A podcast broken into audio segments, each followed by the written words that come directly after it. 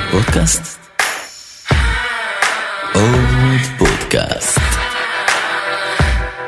עוד פודקאסט לסטארט-אפים. אהלן, כאן גיא קצוביץ', וברוכים הבאים לעוד פרק של עוד פודקאסט לסטארט-אפים.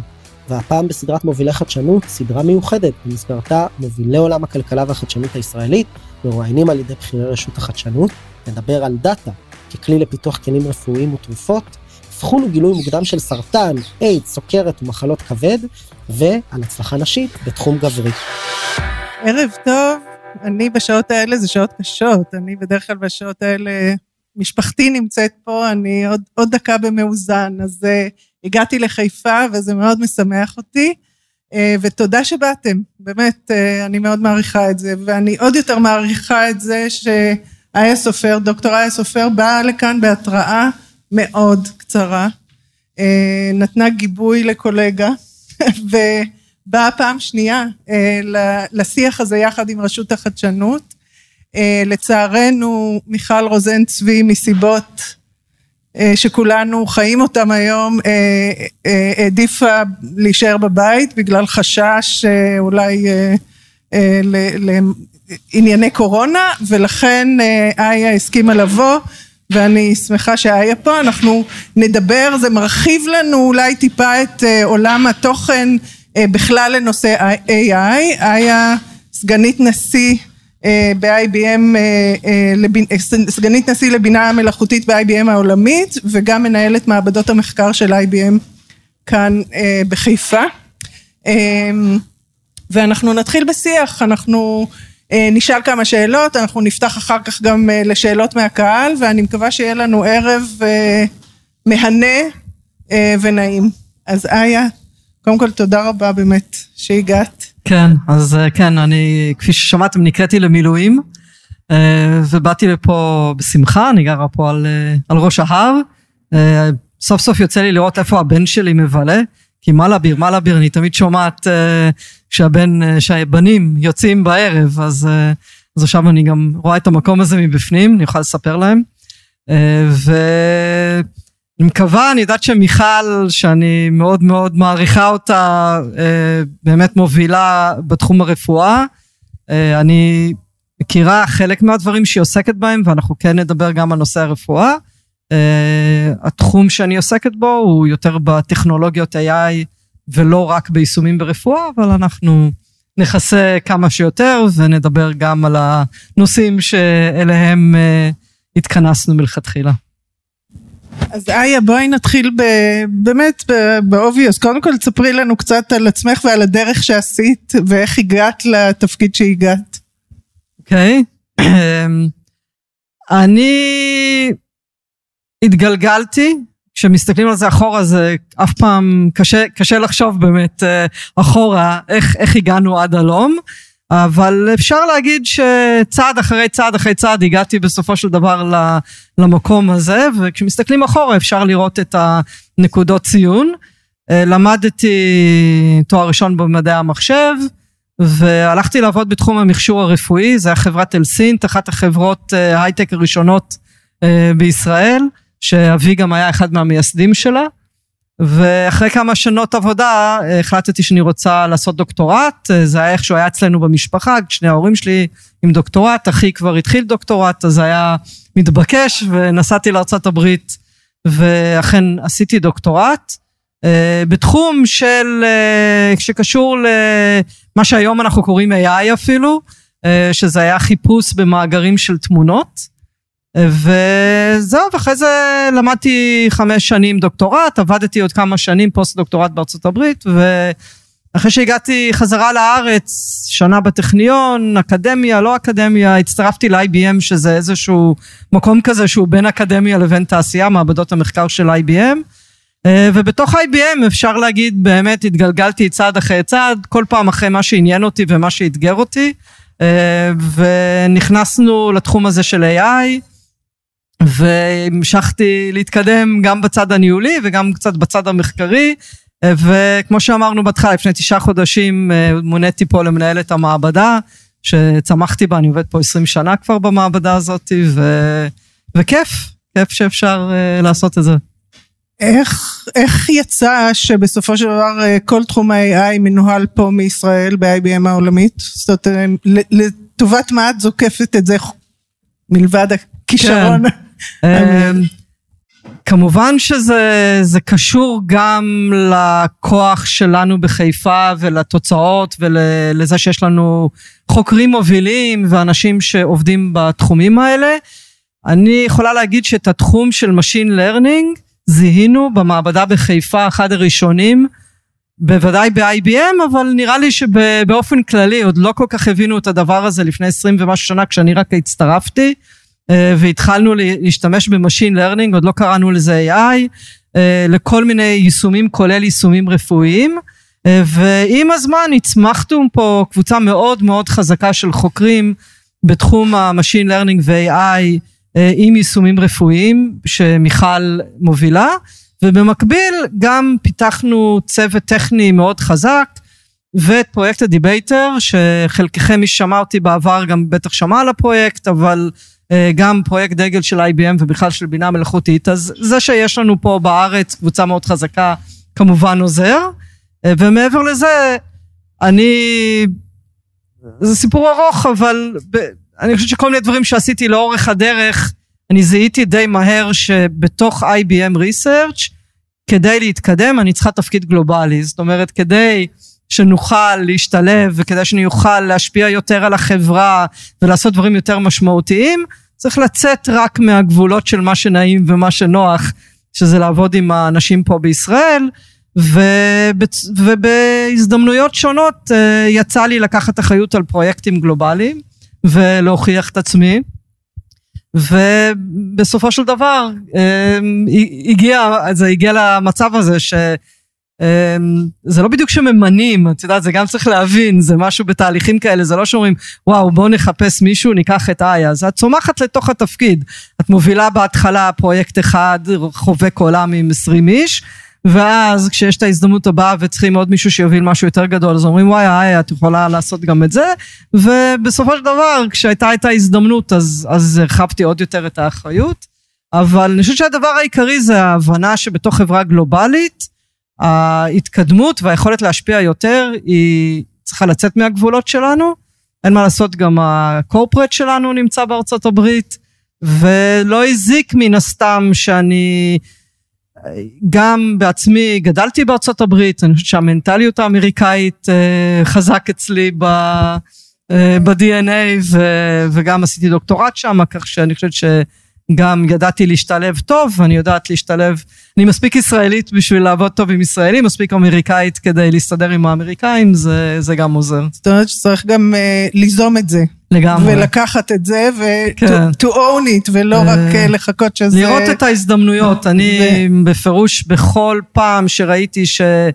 משהו זז, יש הזדמנות, חשתי שיהיה צורך במישהו שאולי ירחיב את האחריות שלו, תמיד טס, עליתי על מטוס, במקרה הייתי בארצות הברית באותו רגע, והתנדבתי לעוד תפקיד ודברים מן הסוג הזה וככה ככה הלכתי והרחבתי את האחריות שלי. זה כבר שיעור טוב ל, לכולנו. כן. כן.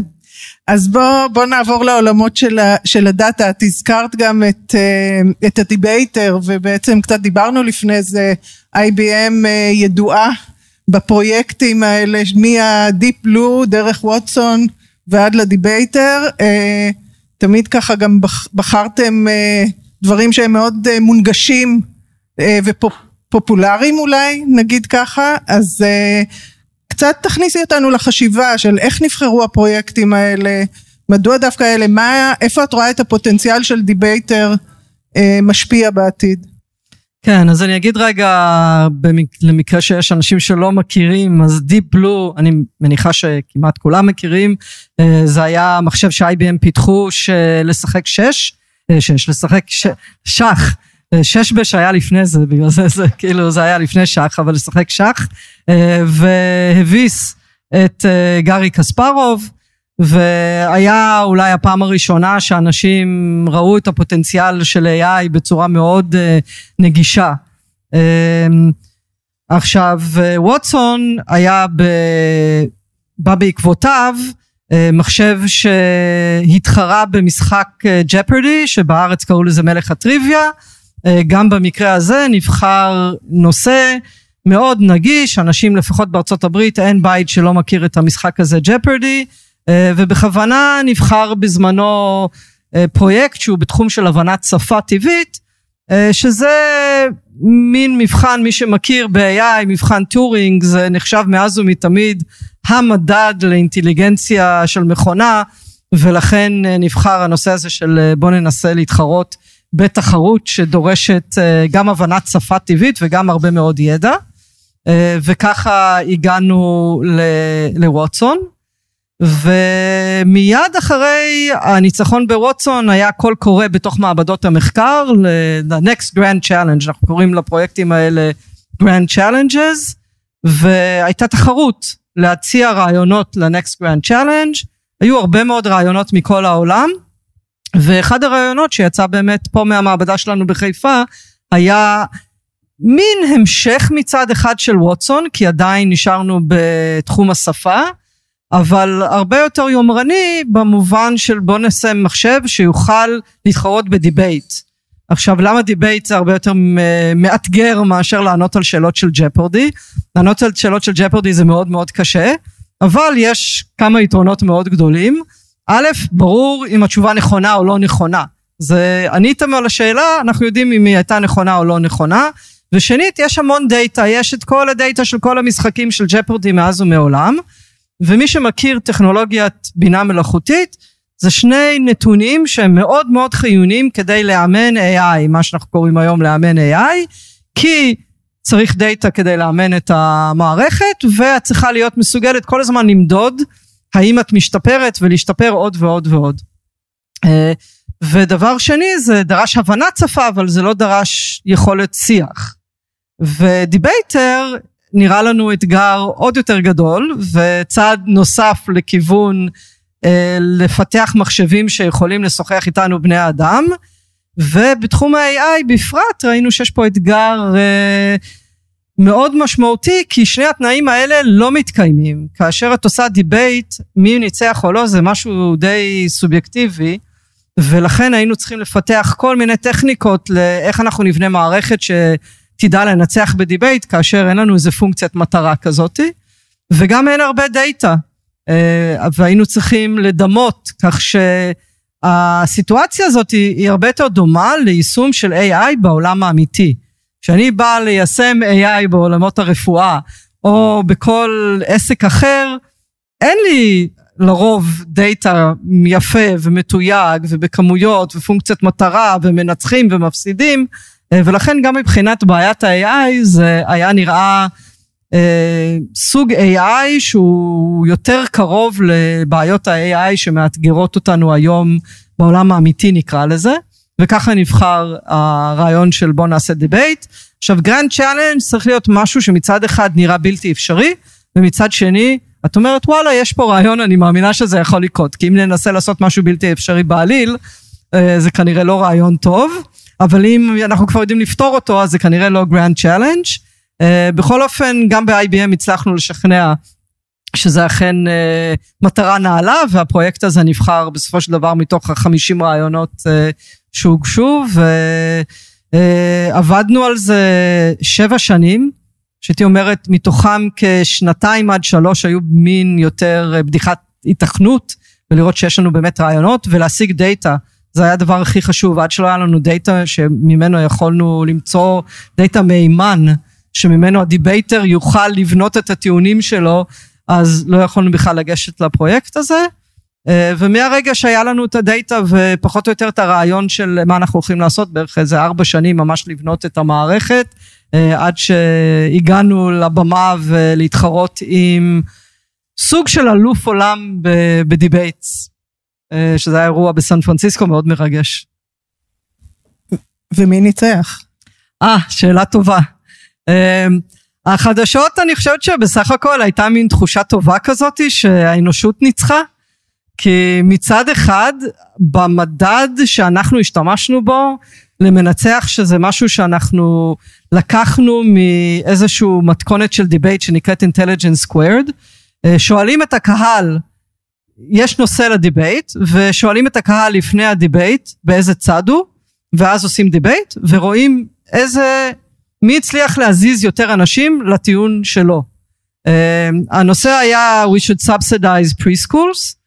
Watson, uh, Watson, uh, כאילו ה Debater Watson, uh, טען uh, uh, בעד, וה debater האנושי טען נגד, ובמדד הזה הבן אדם ניצח, ובמובן הזה אני חושבת שבסך הכל האנשים די היו רגועים שמחשב עדיין לא יכול להגיע לרמה של בן אדם ב debate, וזה היה גם מאוד מעניין לראות איך ולמה הבן אדם ניצח.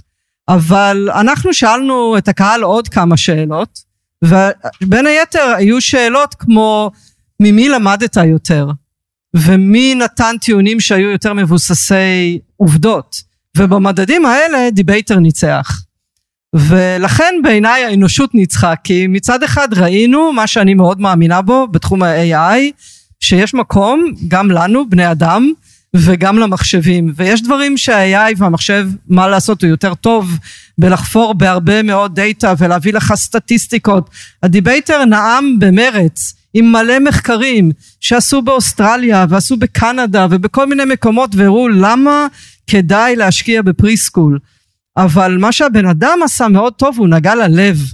והוא דיבר אל האנשים, והוא נשאר עם טיעון אחד כל הזמן, שפשוט אמר משהו של, רגע, אם אנחנו נסבסד preschool, uh, אז לא יהיה לנו כסף לזה וזה ועוד הרבה דברים uh, טובים אחרים, ולמה להשקיע דווקא ב preschool? הוא לא שכנע שזה רעיון רע, לסבסד פריסקול אבל הוא שכנע שזה לא בהכרח כל כך אה, נראה לכם אה, ברור ומובן מאליו כפי שזה היה מלכתחילה אז אה, זה היה בסך הכל שיעור מאוד מעניין. ו... ויש, ויש מקום לרגש, זאת אומרת לגמרי. יש מקום גם להחלטות לא רציונליות. כן, אבל כדאי שהן יהיו מבוססות כמה שיותר על נתונים, אבל כן. בוודאי, הבן אדם היה בן אדם וה Debater היה, ה Debater היה, תחשוב על מסך מחשב עומד על הצד עם כל מיני אה, אורות מהבהבים שאני חושב, אני מדבר, אני מנסה, אבל היה הבדל אה, מאוד משמעותי. אה, זה יכול ליצור אפליה לשני הכיוונים, בוא נגיד ככה, אבל כן. זה ברור שזה יוצר משהו שהוא לא בר השוואה בצורה מוחלטת. איה, מלבד הדיבייטר, מה עוד uh, תחומי המחקר של, שאתם עוסקים בהם? זאת אומרת, איזה עוד uh, פרויקטים אתם עושים? Um, אז חלק מאוד משמעותי הוא בתחום השימושים של AI ברפואה. אנחנו, למעשה הרפואה זה, זה משהו שהתחיל עוד בימי ווטסון. מיד אחרי שווטסון ניצח בג'פרדי, האנשים הראשונים שראו את הניצחון בג'פרדי ואמרו וואלה אני רוצה ווטסון כזה, באופן מפתיע אולי, היו רופאים. והיו הרבה פניות ל-IBM של וואו אני רוצה כזה. ו-IBM באמת אה, כאשר היינו צריכים להחליט מיד אחרי ווטסון אה, הניצחון בג'פרדי לאן אנחנו ניקח את המחשב הזה שקוראים לו ווטסון הפרויקטים הראשונים היו בתחום הרפואה ו... היו, אני חושב שזה היה מין אידיליה, מין חשיפה אפילו תמימה של וואו, אם אני יכול לענות על שאלות של ג'פרדי, עכשיו אנחנו נאכיל את המחשב הזה בכל ספרי הרפואה, והמחשב יוכל מעתה אה, לאו דווקא אולי להיות רופא, אבל בוודאי לעזור ב- לרופאים בלקבל החלטות. אה, יכול להיות שמי מכם אפילו יצא לו לראות אותי מדברת בהתלהבות רבה על איך אנחנו עכשיו מאכילים את אה, ווטסון את כל ספרי הרפואה ואו-טו-טו הוא יהיה חכם כמו רופאים. אה, ואני חושבת שגם זה היה לכולנו מין אה, שיעור בצניעות. כי הסתבר שמקצוע הרפואה הוא מאוד מאוד מורכב הרעיון הזה שממש נוכל לקחת את ספרי הרפואה ויוכל לענות על שאלות ברפואה עדיין רחוק כנראה מצד אחד. ומצד שני למדנו שיש המון שימושים של הטכנולוגיה הזאתי שיכולה להביא הרבה מאוד ערך כולל לרופאים וכולל להרבה מאוד תחומים אחרים. אה, וגם בתחומי הרפואה צריך להבין שאנחנו לא רק אה, צריכים לחשוב על הרופאים ועל הרופאה ועל החוקרים אלא יש גם את כל הנושאים מסביב, ויכול מאוד להיות שיותר קל להתחיל בהם. אז אחד השימושים היותר נפוצים היום לכל הטכנולוגיה של AI זה צ'טבוטים, אה, שכל אחד מאיתנו כנראה פגש צ'טבוט או וירטואל אסיסטנט או כל מיני בוטים כאלה שמנסים לעזור לנו ב... או בלקנות משהו באינטרנט או כשאנחנו מתקשרים למוקדי הלקוחות וגם כאן אנחנו יודעים שלפתור אפילו בעיה מורכבת במחשב שלי הצ'טבוט עדיין לא יוכל אם זה באמת דורש איזושהי אנליזה עמוקה. אבל רוב הדברים הם לא כאלה מסובכים והבוטים היום מסוגלים לענות עליהם. והרבה מהדברים האלה הם גם בתחום הרפואה. אחד היישומים הכי משמעותיים של ווטסון שזה הבינה מלאכותית של IBM היום הוא בחברת ביטוח מאוד גדולה בארצות הברית שקוראים לה יומנה ומה שהבוט הזה עושה זה עונה לאנשים שמתקשרים לחברת ביטוח לשאול האם פרוצדורה כזו או אחרת מכוסה על ידי הביטוח שלי אה, ולקבל הוראות על איזה טפסים למלא ואולי אפילו כבר זה מעלה לו את הטופס ודברים מן הסוג הזה. אה, כך שבצורה כזאת גם ניתן להנגיש ולעזור לתחום הרפואה. אה, ולאחרונה בתחום הקורונה אז גם אחד היישומים המאוד משמעותיים של הבוט שלנו הוא לענות על שאלות בהקשר לקורונה. ממש בימים הראשונים היה איזה ממש התגייסות בתוך IBM ויחד עם גופים אחרים לקחת ולאמן כי זה דאטה חדש לגמרי זה נושאים שלא נראו קודם אז היה צריך להשתמש בכל מיני טכניקות מאוד מעניינות כדי לייצר דאטה סינתטי ולאמן את, ה, את הבוט הזה על לדבר ולענות על שאלות בתחום הקורונה אה, והיום למשל גם פרויקט שעשינו לאחרונה עם, בארצות הברית עם CVS שזה נגיד הסופר פארם של ארצות הברית אה, בתחום החיסונים. אה, בוט שאפשר להתקשר אליו ולקבוע חיסון, לקבוע תור לחיסון, לשאול אולי כמה שאלות, מה שעזר להם מאוד מאוד להוריד את העומס על קביעת החיסון. אני חושבת שבארצות הברית באופן פרדוקסלי פחות אני לא יודעת אצלנו פה כל קופת חולים יש לה אפליקציה עושים הכל בשתי לחיצות כפתור בארצות הברית הם, הם לא שמה והנושא של הטלפון הוא עדיין מאוד משמעותי אה, כך שגם בדברים כאלה הטכנולוגיה יכולה מאוד לעזור אה, בתחומים של הרפואה. אה, בתחומים של שירות לקוחות אנחנו עושים הרבה מאוד פרויקטים. אוטומציה זה היום תחום שמקבל הרבה מאוד תשומת לב. כמה שיותר לפשט את התהליכים ולגרום לכל דבר לעשות בצורה אוטומטית. וגם בתחום הרפואה אני חושבת שיש היום הרבה מאוד שימושים שבוא נגיד מחקרים רפואיים נעשו גם לפני שקראנו לזה AI ו machine learning וכן הלאה וסטטיסטיקה וכן הלאה אבל כמויות הדאטה הם כאלה שאפשר לעשות דברים הרבה יותר uh, מעניינים uh, ואני יכולה לספר לך גם איזשהו מחקר שעשינו בארץ uh, בשנה האחרונה שיכול אולי לחבר כמה, מה, כמה מהדברים האלה ביחד בצורה די מעניינת uh, אם זה מעניין עם אסותא. כן. כן, אז אחד הדברים שאני אתחיל את זה מ... ש, שבא מ, קודם מאיזשהו רעיון ואז אני אגיע למחקר שעשינו לאחרונה עם אסותא. אמ, אחד הרעיונות שחבר'ה במעבדות שזה היה שילוב של אנשים בחיפה ובארצות הברית ובציריך אה, גם בתחילת הקורונה האמת היא שזה אחד הרעיונות שהיה של מיכל, אז מיכל לא פה, אז אפשר לתת לה עוד יותר קרדיט ולשבח אותה אפילו בהיעדרה, זה היה רעיון שלה, אמ, ששאל, כולנו כל הזמן שואלים, מה ההשפעה של ה-non-pharmaceutical interventions, כלומר כל ההנחיות ותקנות הקורונה למיניהן, ואיך הן באמת משפיעות על התפשטות המחלה, על ההידבקות, על מחלה קשה וכן הלאה. והתובנה שלהם הייתה שאנחנו צריכים בשביל שנוכל לעשות מחקרים בתחום קודם כל מאגר שיכין אינפורמציה על כל הצעדים שננקטו בכל העולם. והם בנו מערכת שנקראת WNTRAC שיודעת לקרוא זה דווקא מהתחומים שלי לקחת טכנולוגיה של הבנת שפה טבעית ולקרוא מתוך ויקיפדיה בכל העולם מתוך עיתונים אה, לבנות מאגר אומר את כל הצעדים שננקטו בכל העולם בכל רגע לאורך uh, חודשים. ויש שם ששת אלפים interventions כאלה שהם כוללים מסכות, ריחוק חברתי, לסגור את הבתי ספר, תו ירוק, זה הדברים הגדולים והמשמעותיים, אבל כפי שאנחנו יודעים יש בלי סוף כאלה רק במדינת ישראל וככה בכל העולם כולו. אה, אז הם יצרו מאגר כזה שיש בו את הנתונים על כל ה-non-pharmaceutical interventions ברחבי העולם.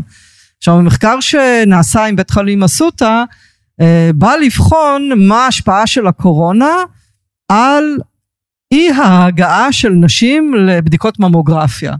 זאת אומרת האם הקורונה אה, השפיעה באיזושהי צורה על, על כך שנשים לא תגענה לבדיקות ממוגרפיה שכבר נקבעו, זאת אומרת זה לא בא לבדוק מי שלא הולכת בכלל, אלא מי שקבעה תור ובסופו של דבר לא הגיע לתור, ורצו לראות האם הקורונה אה, השפיעה על הדבר הזה.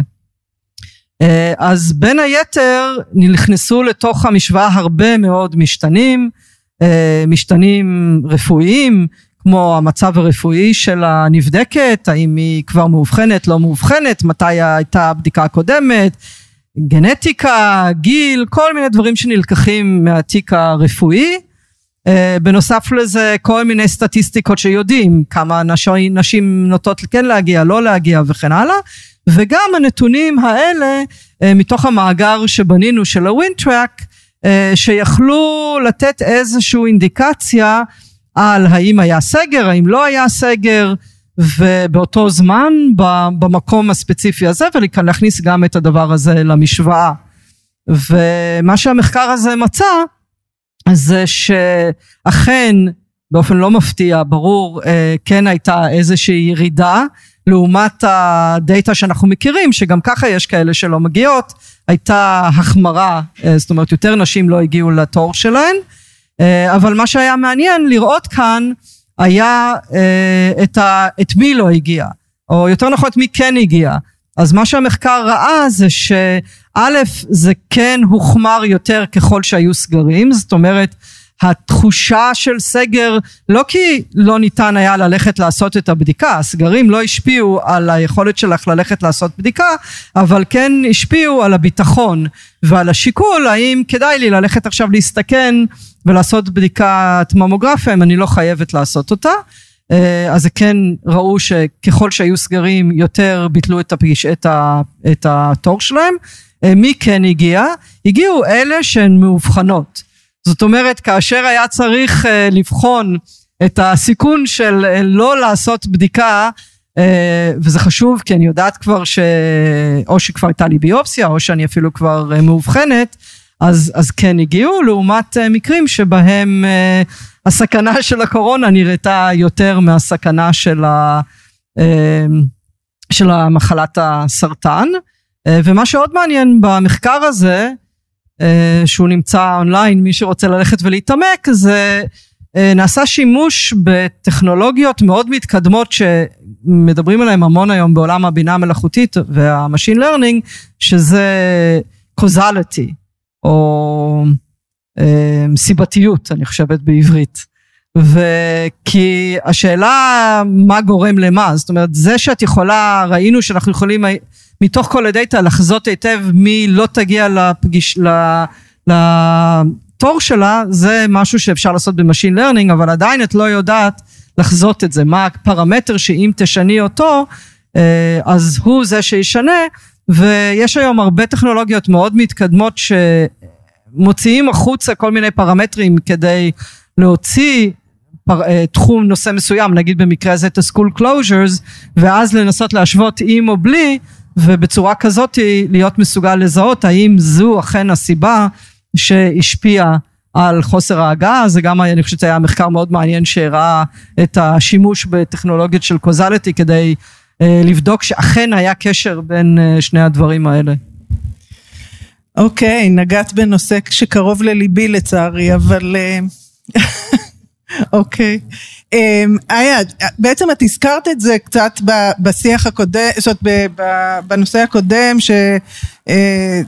שדיברנו אה, על פרויקטים שאפתניים שלא צלחו אה, אולי לא פירטת בדיוק איך, אמרת אוקיי, ב, אה, המחשבה הייתה שנשפוך את כל ספרי הרפואה ובסוף יצא מזה קסם והרופאים ייעלמו והנה יש לנו את כל ההבחנות והכל בצורה מאוד מדויקת, אבל אני אשמח ככה שתיגעי ספציפית על איזשהו פרויקט שככה בשאיפה גדולה רציתם לקדם והוא כשל. ולעומת זאת על איזשהו פרויקט שבשאיפה גדולה רציתם לקדם אולי מעבר לדיבייטר והוא, אה, והוא צלח. אז נתחיל, ב, נתחיל בצלח. אה, כי אני חושבת שכשאל, את יודעת, יש המון דברים שכושלים, אבל אז את קמה ועושה אותם קצת אחרת ושונה, ו, וכן הלאה. אה, אבל אני רוצה לדבר על אה, פרויקט שהוא צלח, והוא אחד הפרויקטים הראשונים בתחום ה machine learning והרפואה בצורה משמעותית כלל עולמית, שגם אני אגיד שהוא היה במימון של האיחוד האירופי. אה, שתכף נשאל את אה, נילי שתספר לנו רגע על תפקיד שלה ועל החשיבות המאוד גדולה של המימון של האיחוד האירופי אה, למחקר בישראל שנילי אמונה עליו אז אחרי שאני אגמור על EU Resist אז אני אשתה קצת ואת תספרי לנו על זה. בכל אופן הרעיון של EU Resist שזה פרויקט שעשינו ב-IBM בקונסורשיום של כ-20 ארגונים שונים חלקם גם גופים יותר בתחום ה-IT נקרא לזה, וחלקם חוקרים אה, באירופה. והוא היה בתחום של וירוס אחר, שזה וירוס ה-HIV. אה, הפרויקט הזה היה, כשאני הצטרפתי למעבדה, זה פחות או יותר מתי שהתחילו את הפרויקט הזה, שזה לפני 20 שנה, ומה שעשו בפרויקט הזה, נאסף דאטה על ה-DNA של הווירוס מצד אחד, היה אז יכולת כבר לרצף ולהוציא את ה-DNA של הווירוס, ומצד שני, על כל התרופות, זה התקופה שהתחילו להבין שקוקטיילים של תרופות מסוימות יכולים למעשה אה, להפוך את ה-HIV למחלה כרונית במקום למחלה שמתים ממנה, והפרויקט הזה של EU Resist אסף את הנתונים האלה כולל הרבה מאוד דאטה שחברים בקונסורשיום שהם אה, מטפלים בחולים כאלה תרמו אה, על ה-DNA של הווירוס מצד אחד והתרופות והתוצאות מאידך ומתוך כל הדבר הזה נבנתה מערכת שבהינתן ה-DNA של הווירוס יכולה להמליץ לרופא עבור הפציינט הספציפי הזה איזה תערובת אה, קוקטיילים יכולה בהסתברות יחסית גדולה להתאים לווירוס הווריאנט. עכשיו אנחנו כולנו נהיינו מומחים במושגים האלה לווריאנט הספציפי של, ה, של הווירוס והמאגר הזה עלה לווב אה, נתנו לו גישה לכל הרופאים בעולם אה, ומשמש לדעתי עד היום לצורך הזה על ידי, על ידי רופאים ברחבי העולם. אני חושבת שזה היה פרויקט שדיברנו עליו המון, היינו מאוד באמת גאים בו, ואחד השימושים הראשוניים של השילוב הזה של דאטה מצד אחד דאטה של DNA ומצד שני הרבה דאטה על, ה, על תרופות ודאטה של של התיק הרפואי של הזה וכי כי אחד הדברים החזקים בכל הנושא הזה של AI ו machine learning זה שילוב של דאטה מהרבה מאוד מקורות שונים, מה שהיום אנחנו קוראים big data, אני לא חושב שבזמנו עוד היה אפילו המושג הזה big data, אה, והיום הוא נשמע מאוד אה, טריוויאלי, אבל אה, זה היה באמת אחד הפרויקטים המעניינים והמוצלחים שאנחנו מאוד גאים בו. האמת בצדק, קחי לגימה, אני אספר לכם במילה על... מאיפה בא המימון לפרויקט הזה וגם פרויקטים אחרים. דרך אגב, IBM היא הבנפישרי מספר אחד של תוכניות המו"פ האירופיות בתעשייה ואולי זה באמת נובע מזה ש-IBM זה איזשהו יציר, לפחות מעבדות המחקר זה איזשהו יציר כלאיים בין uh, מחקר uh, או מחקר אקדמי וחברה עסקית. Uh, תוכניות המו"פ האירופיות הן תוכניות שמונגשות לישראל מעצם זה שישראל היא מדינת אסוציאציה לתוכניות המו"פ האירופיות. כבר משנת 96 ישראל חברה בתוכניות האלה, המשמעות של להיות חברה בתוכניות האלה זה שישראל דרך רשות החדשנות, המועצה להשכלה גבוהה ומשרד המדע משלמים דמי חבר לקחת חלק בתוכניות.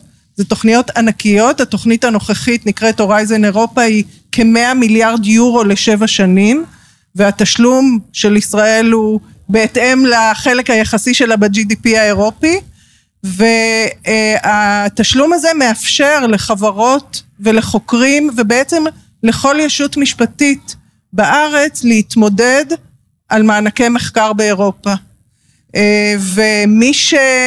יש אלפי מענקים שניתנים בארץ לחוקרים ולחברות זה יכול להיות מחברה בודדת או חוקר בודד דרך מאגדים ומה שאיה תיארה זה באמת פעילות במסגרת מאגד וא' אני אעודד את כל מי שכאן זה יכול להיות לא רלוונטי לפנות ולשאול ולהתייעץ איתנו איך לעשות את זה ברשות החדשנות יש מנהלת שמטפלת ומסייעת לגורמים בארץ להנגיש ומנגישה את התוכניות האלה.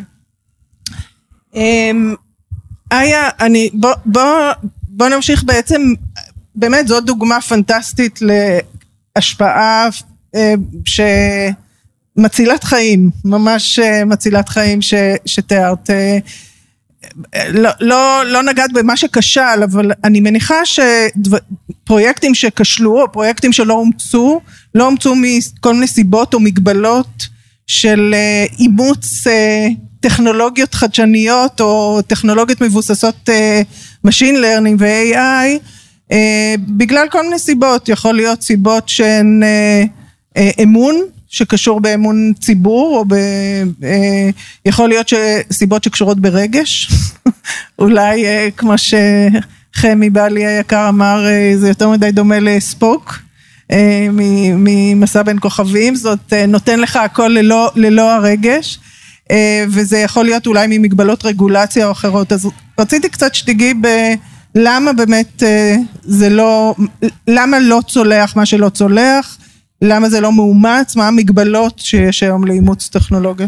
כן, אז uh, בתחום היום של AI, ללא ספק השאלה של הטמעה ואימוץ ודיפלוימנט הוא נושא מאוד, uh, מאוד uh, חם, ואנחנו רואים פער מאוד גדול בין היכולות של ה-AI שהם עדיין בפער מאוד גדול מאשר כל מיני כאלה שמפנטזים על uh, מחשבים שהולכים להשתלט עלינו, אבל עדיין יש היום יכולות לא רעות ל-AI, ועדיין הטכנולוגיות, כשהולכים לארגונים ומסתכלים כמה הם, uh, בכמה הם, הם, הם אכן ממש משתמשים בהם בשטח, רואים הרבה פעמים פערים יותר uh, יחסית גדולים. והסיבות לכך הן רבות. אנחנו בגדול קוראים לכל התחום הזה Trusted AI, זאת אומרת האם אני יכול לפתוח uh, ב-AI שלי, ויש המון המון המון סיבות לא לפתוח בעצם ב-AI שלי, וצריכים uh, לעבוד עליהם, וחלקם הם טכנולוגיים, וחלקם הם uh, עדיין קצת פסיכולוגיים. הייתי אומרת אולי שהרכב האוטונומי זה קצת דוגמה לזה, כי יש כנראה טכנולוגיה די בשלה שהייתה יכולה לתת למכוניות uh, לנסוע בצורה עצמאית בכביש ויש סיבה די טובה להאמין שהם נהגים יותר טובים מרובנו אבל uh, אנחנו פסיכולוגית לא מוכנים למרות שכל יום יש תאונות ואנשים נהרגים על ידי אנשים לא מוכנים uh, שחלילה מכונה רובוט אוטו יפגע בנו ומי ייקח על זה אחריות? החברה תיקח על זה אחריות שפיתחה את זה, או מי שישב באוטו.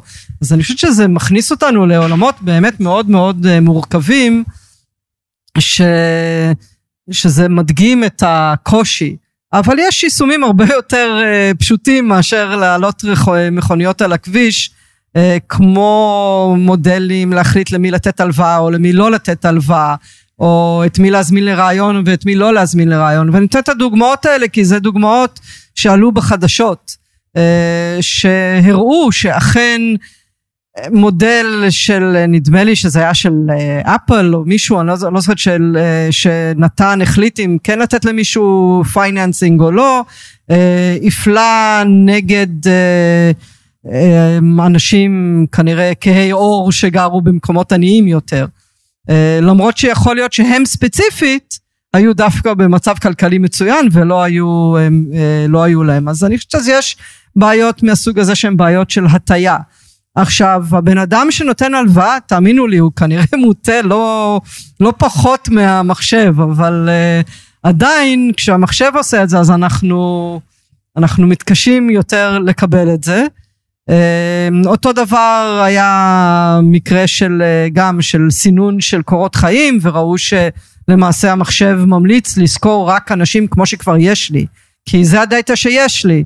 אז פה זה לא כל כך הטיה אלא פשוט הדאטה שהיה לי היה לי את כל ה-CVs של כל העובדים ושל העובדים שגם היו הכי טובים והכי מוצלחים אז זה דבר מאוד הגיוני להגיד בוא נחפש CVs כאלה אבל מה זה קורה זה בעצם אומר שזה משמר בדיוק את אותו פרופיל של האנשים פוגע בגיוון ובהכלה ודברים מן הסוג הזה אז, אז, איך, אז יש איך, דברים... אה, איך פותרים את זה? זה פתרון טכנולוגי או שזה לגמרי. פשוט... לגמרי. אה, אני, אני חושבת שיש, זה שילוב של האמונה שלא צריך בהכרח לתת למכונות לבד לעשות את ההחלטות, אלא צריכים להסתכל ב-AI ובתור אה, תומך החלטה ובתור יועץ, עם שילוב של אוריינות שאומרת שמי שמשתמש בכל ה-AI הזה יבין לא צריך להבין בדיוק איך עובדת הטכנולוגיה מלמטה, אבל צריך להבין מספיק כדי לדעת מה יכול לקרות ב-AI ואיזה דאטה כדאי להכיל את ה-AI ואיזה טסטים כדאי לעשות ל-AI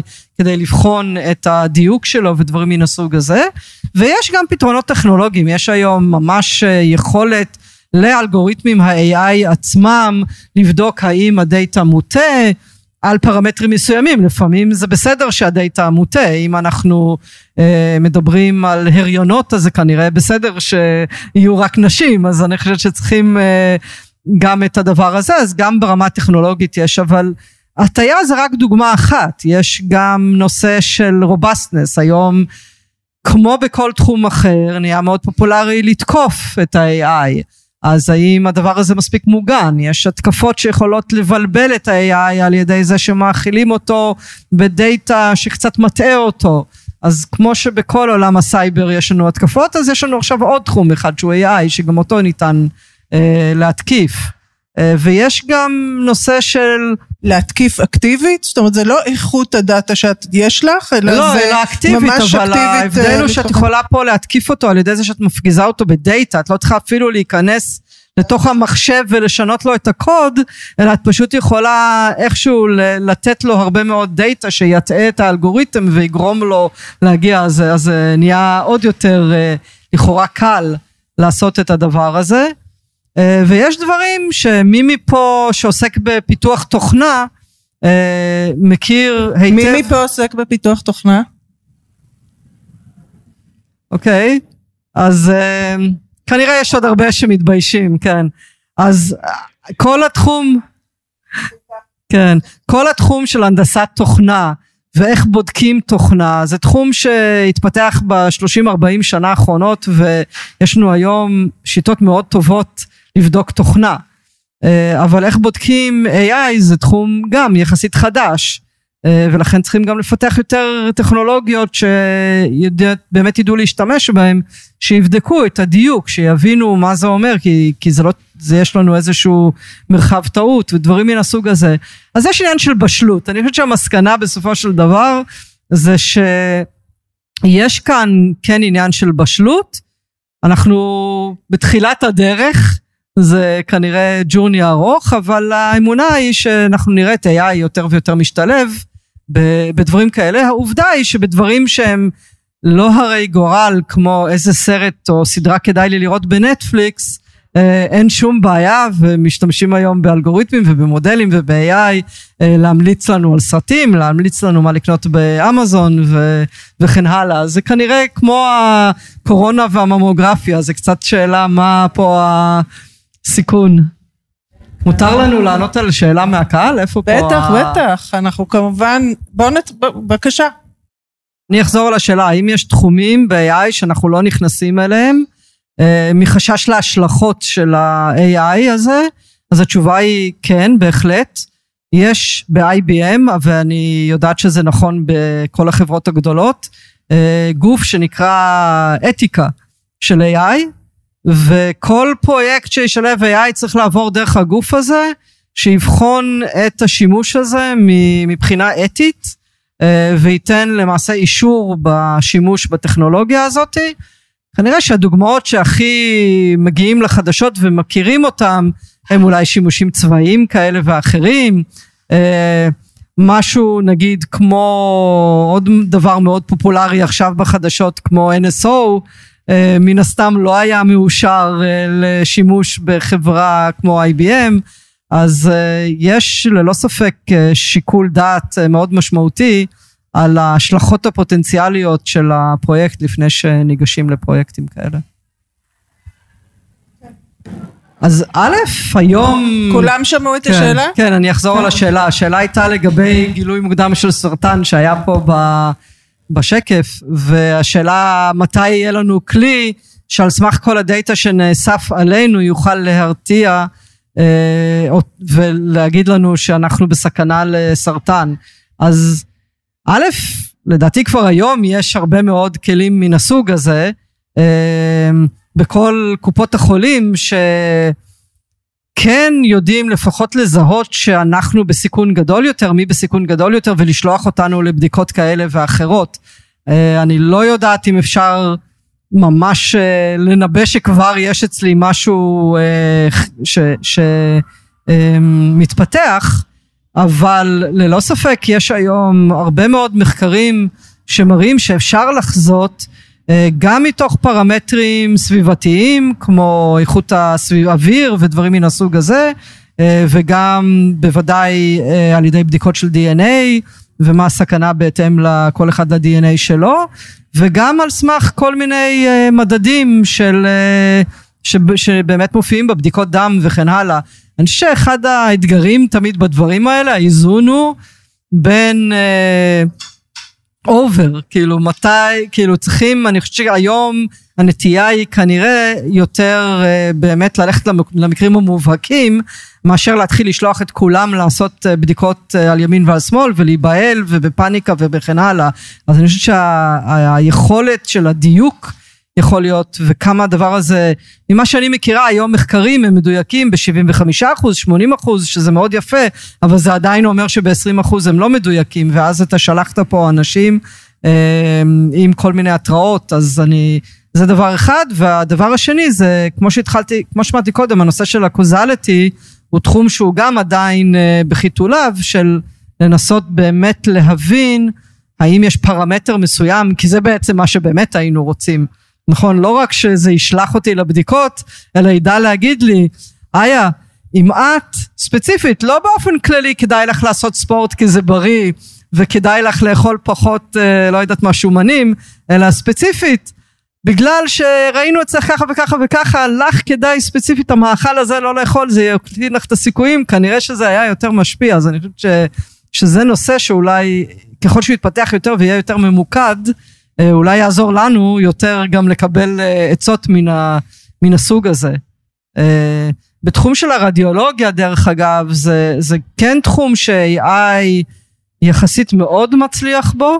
יש כמה חברות כולל חברות ישראליות וגם אנחנו במעבדה אצלנו עובדים על זה ודי הרבה על פענוח אוטומטי של, של הדמיה אה, שזה נושא שבאמת מחשב ללא ספק יכול לעשות יותר טוב מעין אנושית כי יש הרבה דברים שהם ניואנסים ואחד הדברים הטובים שם זה גם שמתגלים הרבה דברים שהם אה, לא, לא האבחונים שחיפשנו במקור, זאת אומרת המחשב יכול גם לזהות דברים אנומליים שהם לא בדיוק מה שחיפשנו, שגם רדיולוג עושה לפעמים, אבל אני חושבת שהשילוב הזה יכול להיות אה, מאוד חזק.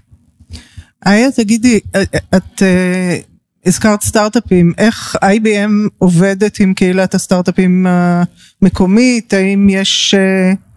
את, אתם מפתחים ביחד? אתם מנגישים תשתיות שלכם? איך כן. אתם... אז IBM, כמו הייתי אומרת היום, כמעט כל חברה גדולה בארץ כנראה, יש לנו אקסלרטור שנקרא Alpha Zone.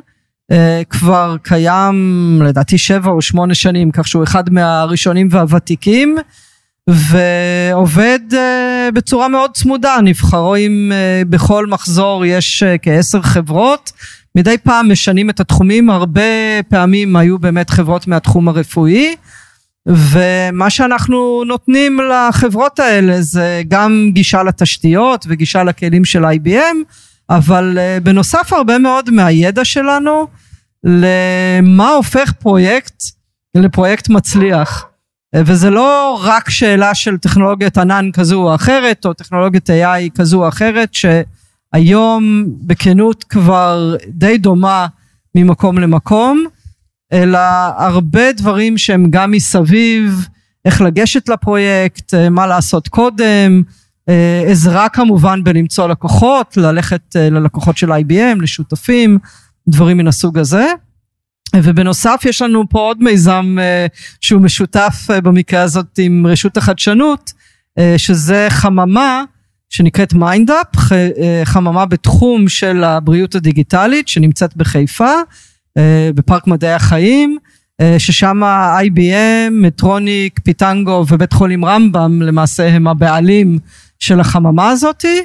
ואנחנו עובדים שם עם אה, חברות שהן בתחום הרבה יותר אה, מוקדם אה, לעומת החברות שמגיעות לאקסלרטור, הרבה פעמים חברות עם יזמית או יזם עם רעיון ואולי איזשהו מחקר אחד או שניים שמראה שיש לו כיוון וגם שם יש כמה חברות מאוד מעניינות שעובדים כולל בתחום החקר אה, גילוי מוקדם של, אה, של סרטן, חברה בשם ג'ינה לייף, מאוד מעניינת.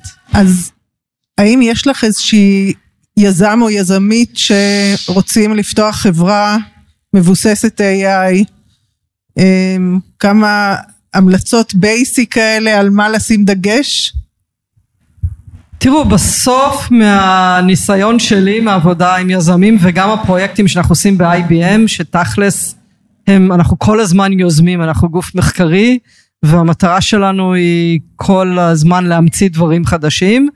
אמ, זה AI או לא AI, דבר ראשון צריכים לפתור בעיה אמ, אמיתית שיש בה צורך ובאמת להתחיל מ... מה המטרה, מה אנחנו מנסים לעשות ולא מהטכנולוגיה. למרות שלפעמים טכנולוגיה היא הבסיס כמובן, אבל צריכים להיות מאוד ממוקדים ולהבין היטב מה המטרה ומה הבעיה שאני רוצה לפתור, כמובן להבין אם יש לה שוק וכן הלאה. עכשיו, אם אנחנו רוצים להפעיל AI, אז כפי שאמרתי קודם, יש כמה תנאים חיוניים לגמרי כדי שנוכל לפתח פתרון מבוסס AI אה, שאחד מהם הוא דאטה אז אנחנו חייבים לשאול את עצמנו איזה דאטה יהיה לנו מאיפה נשיג את הדאטה הזה אה, האם הוא מהימן האם הוא מספיק מגוון ובלי זה אי אפשר לעשות פתרון מבוסס AI ואחרי זה זה גם קצת כוח אדם אחד האתגרים שאנחנו רואים היום בשוק ההייטק בכלל הוא בעיית ההון האנושי ואנחנו שומעים על זה גם uh, חדשות לבקרים ומי מאיתנו מנסה לשכור עובדים יודע שזה באמת אתגר גדול. המחסור באנשים שהם באמת מבינים היטב ב data science או ב-AI או ב machine learning הוא עוד יותר גדול כנראה uh, ולכן uh, גם בזה הייתי אומרת שעל ההתחלה הייתי מנסה, מוודא שיש לי מישהו איתי שמבין טוב טוב בדאטה וב machine learning, כי היום הפיתוי הוא מאוד גדול, יש היום המון כלים כבר שכל אחד יכול להשתמש בהם. תכלס כל מתכנת יכול היום להוריד ספריות בפייתון ולכתוב AI שעושה דברים די מעניינים ודי טובים. אבל מי שלא מבין זה הוא ייצור משהו שהוא עבד על דוגמה אחת הוא לא עובד באופן כללי הוא לא אין לו מובהקות סטטיסטית וכן הלאה אז אני חושבת שהצורך באנשים שמבינים היטב היטב אמ, מה קורה מאחורי הקלעים במקרה הזה הוא מאוד חשוב כדי באמת לפתח סטארט-אפ אה, מבוסס AI. בוא נפתח עוד שאלות, כן.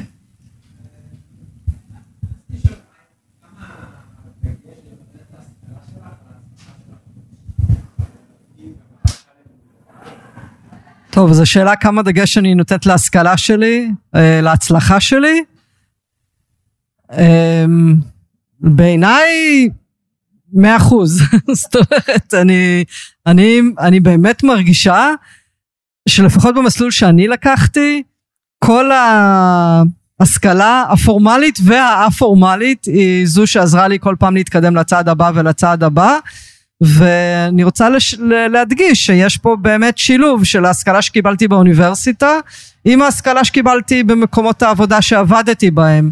אה, והם קצת שונים זה מזה, כי באוניברסיטה ההשכלה היא יותר מובנית ומלמדת אותך דווקא לרגע לא לחשוב בהכרח על היישומים ועל כל הרעשים וכן הלאה, אלא לחשוב בצורה מאוד אה, מתודית ומאוד אה, מבוססת נתונים ולשבת ולהגדיר היטב, לכתוב מאמרים ודברים מן הסוג הזה.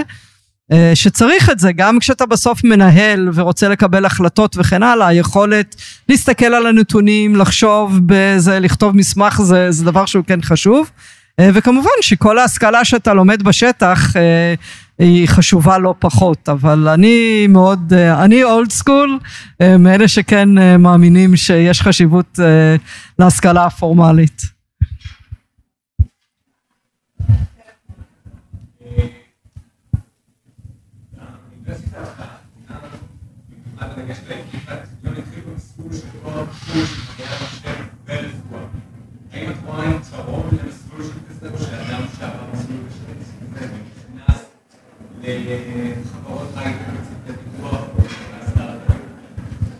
אה, בעיניי, כן, השאלה אה, הייתה שגם אה, בטכניון לדעתי ובאוניברסיטה העברית, נכון, יש מסלולים של שילוב של מדעי המחשב ורפואה, והאם יש יתרון למסלול כזה, בדגש על מישהו שרוצה ללכת להייטק, נכון? לא מישהו שרוצה להיות רופא. בעיניי התשובה היא כן, ולאו דווקא רפואה. אני חושבת שלמולטי דיסציפלינריות יש חשיבות מאוד גדולה. וככל שאנחנו רוצים להטמיע פתרונות AI אה, אנחנו צריכים את השילוב הזה אז השילוב הזה יכול לקרות על ידי זה שנביא רופא ונביא מומחי AI ושהם ידברו זה עם זה אה, וזה מה שבדרך כלל קורה אבל אה, ללא ספק מישהו שיכול להגיע עם ידע עמוק לא רק במדעי המחשב אלא בביולוגיה או ברפואה או בפיזיקה או בפסיכולוגיה, כי גם שמה למשל רוצים היום יותר ויותר להשתמש, אז בכל תחום שהוא, משפטים, אה, כנראה יכול להביא איזשהו ערך נוסף אה, לעומת מי שמתמקד אה, אך ורק במדעי המחשב. כמובן שמצד שני אתה צריך בשביל זה להיות מאוד בשל ולדעת מה אתה רוצה לעסוק וזה אולי מצמצם את תחומי העיסוק וכן הלאה. זה בסוף נותן תואר גם, זאת אומרת אתה גם עושה דוקטורט ב... אוקיי. כן. אוקיי. השקעה... השקעה רצינית. השקעה רצינית. כן. אופציה, כן, פותח אופציות. עידו, אתה רוצה לשאול שאלה? אני, אני רק אגיד שעידו הוא מארק, הוא אה, אה, זרוע החדשנות של תל השומר, והוא אה, יעץ לי, והיינו באינטראקציה אה, כשמיכל הייתה אמורה לבוא, okay. אוקיי. והוא בדיוק גם אני חושבת השילוב הזה בין אה, רפואה למדעי המחשב, אבל... לענות על השאלה. לענות או לשאול? השאלה אם אתה רוצה לענות על השאלה.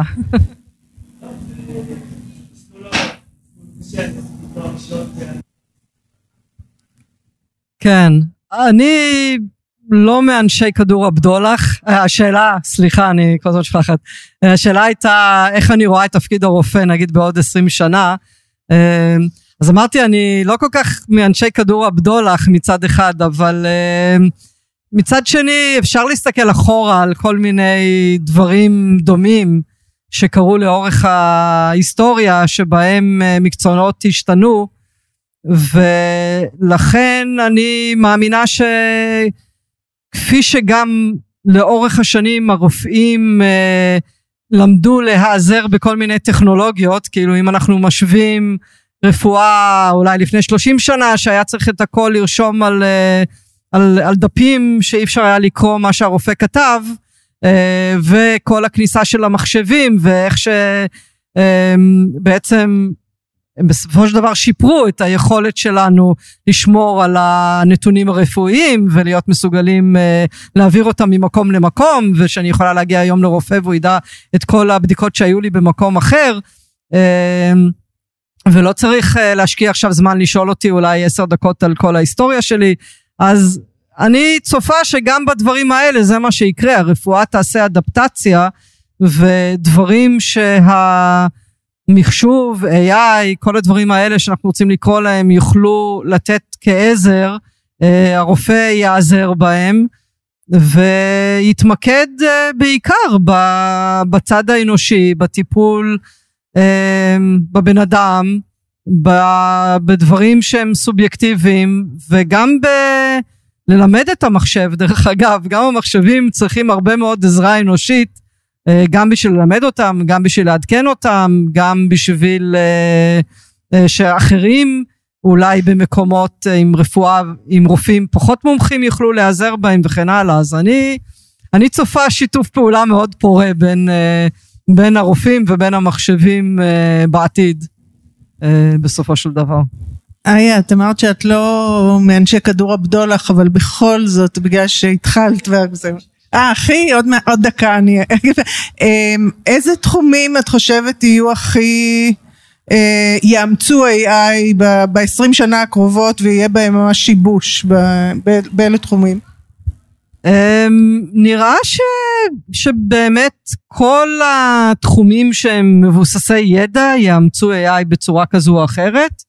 Um, ויש תחומים שהם תחומים שהידע הוא יחסית נמוך שהמחשב יוכל כנראה לעשות יותר טוב מה, מהאנשים ושם באמת תיכנס יותר ויותר אה, אוטומציה בסופו של דבר אה, מה שיגרום לזה שכולם יהיו יעסקו בדברים שידרשו יותר אה, או את הטיפול האישי או דברים מן הסוג הזה והתחומים הם כמו שאמרנו כל תחום אה, מבוסס ידע אז uh, כבר ראינו מה קורה בתחומים של ביטוח למשל.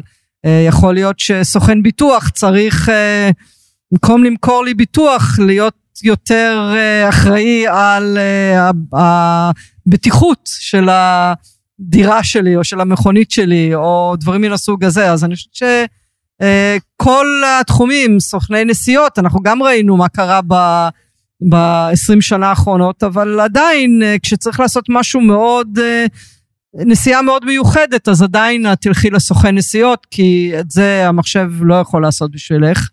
אה, ונראה לי שבאמת בכל תחום אנחנו נראה הוראה, לא דיברנו בכלל על כל נושא הבתי ספר וההוראה והחינוך, שבו AI יכול בעיניי לעשות שינוי מאוד משמעותי אה, ולתת למורים כלים ל- ללמוד מערכי שיעור יותר פרטניים, להבין יותר טוב איפה תלמידים מתקשים ואיך אפשר לעזור להם.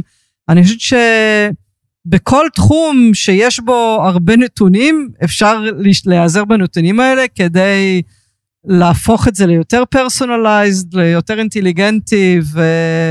אה, ואנחנו נראה את זה יותר ויותר עם ה... ככל שהטכנולוגיה תהיה בשלה. כן. אז um, אין ספק שזה, השאלה הייתה האם יש סכנה שנקום יום אחד ו, ונגלה שאיחרנו את ה... כן, שה-AI כבר השתלט עלינו. אני חושבת שיש היום המון מודעות ויש רגולציה. רק בשבוע שעבר, האמת היא שאני לא השתתפתי, אבל הוזמנתי לאיזשהו צוות uh, שדן בהסדרה של בינה מלאכותית במדינת ישראל. אה, באירופה הנושא מאוד מפותח, זה לא רק בינה מלאכותית, אני חושבת שזה מתחיל מפרטיות ולהשתמש בנתונים שלנו, זה קשור לבינה מלאכותית, אבל זה לא רק. אז uh, באירופה יש GDPR ועכשיו עוד ועוד רגולציות בנושא הזה. יש מודעות היום לנושא, אבל uh, אני חושבת שזה תמיד יהיה נושא עדין, ואנחנו אני חושב שאולי בינה מלאכותית עושה איזושהי אקסלרציה, אבל זה לא חדש, כי איומים של המחשוב, או כל מיני שימושים לרעה של מחשבים כבר קורים הרבה שנים, זאת אומרת עוד לפני הבינה המלאכותית, אז יש כל היום, כל הזמן איזשהו אה, מתח בין הקדמה לבין שימושים טובים של הטכנולוגיה ובין שימושים רעים. אה, אבל ההיסטוריה מראה שהשימושים הטובים תמיד גברו על השימושים הרעים. אה, ואני חושב שיש הרבה יותר אנשים שרוצים שימושים טובים משימושים רעים, ומדינות ורגולציות, אז אני, אני מהאופטימיים. אני קוראת עכשיו, אה, אני קוראת עכשיו ספר מאוד מעניין, שנקרא Factfulness, שאני ממליצה לאנשים לחפש אותו, שהוא פשוט מראה איך כולנו מוטים לרעה אה, בדעה שלנו על מצב העולם, בגלל שהתקשורת אוהבת לספר לנו רק את הדברים הטובים, הרעים, אבל שמצבנו והמצב בעולם כולו הוא הרבה הרבה הרבה יותר טוב מאשר היה אי פעם בכל מדד שאתה רק יכול לדמיין. אה, כולל עוני, כולל כמה אנשים יש השכלה, כולל מחלה, כולל כמה אנשים מתים וכן הלאה. אז אני חושבת שנכון שקרו דברים, אבל בסך הכל אה, מצבנו כל הזמן הולך ומתקדם ומשתפר. יש הרבה שאלות. רגע, אני, אה, אני רואה שם, אתה רצית לשאול שאלה?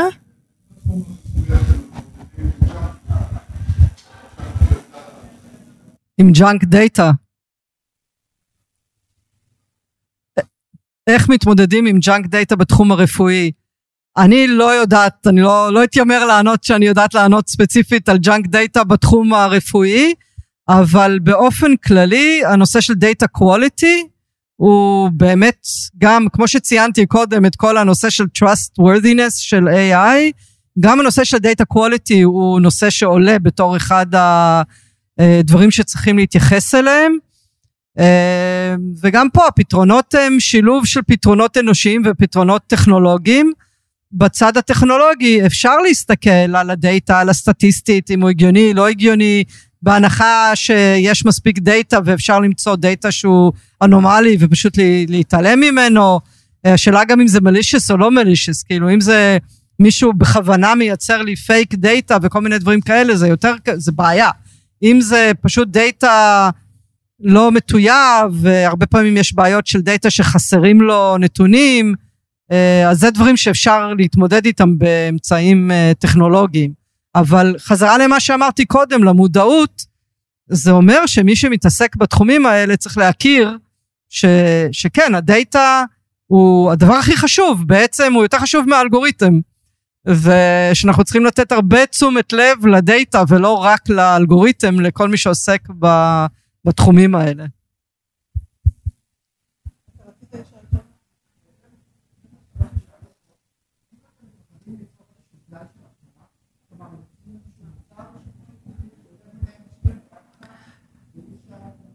כן. השאלה האם הם מפחדים לייצר גל של אה, אבטלה שמחליפים אני עוד פעם מתוך הרבה מחקרים שאני ראיתי שאנשים בתחומים של כלכלה וכן הלאה חוקרים אה, אין ספק ואני גם היום רק ראיתי איזה כתבה בעיתון שאמרו ש45 אחוז מהמקצועות או המשימות שעושים היום לא יהיו רלוונטיים אבל כל החוקרים האלה וגם המקרים שאני מכירה אתה יודע סתם מהסתכלות מראים ש... ש... כתוצאה מזה נוצר א' יותר פנאי במידה מסוימת, מה שמעלה את הרמה, ב, את איכות החיים באופן כללי. אה, אם אנחנו משווים לכמה עבודה היינו צריכים לעשות וכמה שעות היו עובדים כשעוד הלכו עם אה, מחרשות אה, עם סוסים, לעומת אחרי זה כשהגיע הטרקטורים ואחרי זה אולי עכשיו שמגיע הרחפנים שיכולים אולי להשקות לנו ולראות מה קורה בשדות שלנו אז אני חושבת שללא ספק הדברים משתנים, אבל כתוצאה מזה נולדים דברים חדשים, יש יותר פנאי, נהיים עוד כל מיני דברים שאנשים רוצים לעשות כי לפני זה לא עשו, ואז יש אנשים שצריכים לעשות אותם. Uh, המיומנויות עולות, אני חושבת שהאתגר הוא uh, באמת העניין של, ה, של ההסבה המקצועית ושל uh, לוודא ההשכלה של הדור הצעיר והסבה מקצועית במקרה של מקרים שכבר היום יש לך תפקידים שנהיו פחות אה, רלוונטיים. אבל לא חושבת שיש סכנה לאבטלה בגלל המכונות. תמיד יהיה, אנחנו תמיד נדאג למה לעשות אה, לתעסוקה. אולי זה יהיה פוטנציאל לצמצום פערים, או להכנסת עוד אנשים לעולמות היותר טכנולוגיים, אה, אבל זה באמת אה, חשש. כן, בבקשה. אני, אני כן חושבת שיש היום הרבה יותר, השאלה הייתה, האמירה הייתה שא', אה, כבר לפני 20 שנה עם דוקטור מור פלג הייתה עבודה על נושא של אה, מערכות רפואיות, מערכות מידע רפואיות, ומה השתנה ב-20 שנה האחרונות, כי זה נשמע ש... שלא התקדם הרבה. אה, לדעתי הרבה מאוד התקדם מצד אחד, ומצד שני, אה, דברים הם יחסית איטיים, זה, זה מזכיר לי כמו המכוניות האוטונומיות, שכל הזמן אומרים אוטוטו, אוטוטו, ויש לי תחושה שנשב פה בעוד 20 שנה, ועדיין אני אחזיק את ההגה בדרך לבר. אז יש שאלה של אה, באמת קצב התקדמות של טכנולוגיות והטמעה וכן הלאה, אבל אני כן חושבת שבתחום הרפואה, א', בתחום המחקר, יש בעיניי שימוש מאוד מאוד נרחב היום אה, בשיטות של AI ובדברים מן הסוג הזה, אה, שתמיד היו סטטיסטיקות, אבל אני חושבת שהטכנולוגיות, כמו שדיברתי קודם על קוזליטי וזה, התפתחו, ואני חושבת שאפשר לעשות מחקרים הרבה יותר אה, מדויקים. וגם בדברים כפי שאדון ציין קדם, אני חושבת שיש היום הרבה מערכות שיודעות לדגום ולתת המלצות אה, אישיות אה, שכן מונגשות. אה. זה מונגש, כי אני, אני אומרת לך אפילו, את יודעת, ברמה, אני חושבת, של המלצות שאת אפילו מקבלת בפורטל של הקופת חולים שלך, זה, יש, יש דברים ו... ויהיו יותר, אבל יכול להיות שבאמת כרגע זה יותר במחקר מאשר בפרקטיקה, שההשפעה היא יותר uh, משמעותית. כל הנושא של גילוי תרופות חדשות, drug repurposing, שמשתמשים בו היום הרבה מאוד בטכנולוגיה של AI, גילוי מולקולות חדשות שמשתמשים ב-AI, לייצר הרבה מולקולות ולזרז בצורה מאוד משמעותית גילוי של תרופות חדשות. אמ, יכול להיות שההשפעות הן באמת יותר מתחילות משם אה, מאשר לרופא עצמו, אבל זה צריך לשאול את הרופאים. כן, שאלה על ה... למי יש אחריות משפטית על ההחלטות של ה-AI, זו שאלה לדעתי שהיא עדיין פתוחה, זאת אומרת, והיא ללא ספק אה, שאלה מרכזית ברצון של אה, והיכולת להטמיע את. הטכנולוגיות האלה, כי אתה יכול לקחת את זה צעד עוד יותר. אה, נגיד שחברה, בנק עשה משהו ב-AI ומישהו תבע אותו למה לא נתת לי, אז הוא יכול לתבוע את, את IBM, כי הוא השתמש בטכנולוגיית אה, AI של IBM, שיכולה לתבוע את uh, גוגל, כי השתמשנו ב-TensorFlow של גוגל, אז אני חושבת ש... Uh, זה כנראה גם דילמה שאם נסתכל קרתה כבר בתחומים אחרים, אמ, ולמדו להתמודד איתה, אבל אני, אני חושב שזו שאלה למשפטנים בסופו של דבר. אה. רגולציה ו... כן. אמ, איה, אנחנו לא נגענו ואולי... אמ, אני, אני מרגישה ש-I'm forced כאילו לגעת בנושא הזה, אבל uh, כל הנושא של נשים והייטק, uh, גם את, גם מיכל, אה, בתפקידים מאוד בכירים אה, בינלאומיים אה, ב-IBM ועדיין אנחנו רואים מספר יחסית נמוך של נשים בהייטק לעומת חלקן היחסי באוכלוסייה. מה, איך, א', איך את רואה את הדברים, וב', מה, מה ההמלצות שלך לנשים שרוצות כן. לפלס את דרכן בעולם הזה? אז טוב, זה נושא לערב שלם, אז אנחנו כנראה לא, לא נתעמק בו. אה, אני גם אשמח שאת תגידי משהו, מה רשות החדשנות עושה בתחומים האלה, ואולי בזה אז נסכם. אה, בעיניי התשובה היא חינוך. זאת אומרת, אה, אני לא חושבת שיש, בעיניי, מהניסיון שלי, לנשים שכבר צלחו את האוניברסיטה ונכנסות לחברות ולהייטק וכן הלאה, אני לא אומרת שאין לפעמים אתגרים ואני רואה אותם בכל מקום, אה, אבל ככל שיש יותר נשים ויותר נשים בכירות, יש יותר role models, יש היום המון שיח בנושא. אה, אני חושבת שנשים מוצאות את מקומן ו... ומצליחות להתקדם בחברות, ותמיד אפשר לעשות עוד.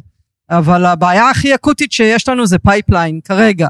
אה, כי אם יש לנו 25-6 אחוז בוגרות במדעי המחשב היום אה, באוניברסיטאות, אז אין סיבה לחשוב שיהיה לנו יותר נשים בחברות, אם זה מה, ש, מה שיוצא. ולכן התשובה צריכה להיות של איכשהו לעודד יותר נשים ללכת ללמוד את המקצועות האלה.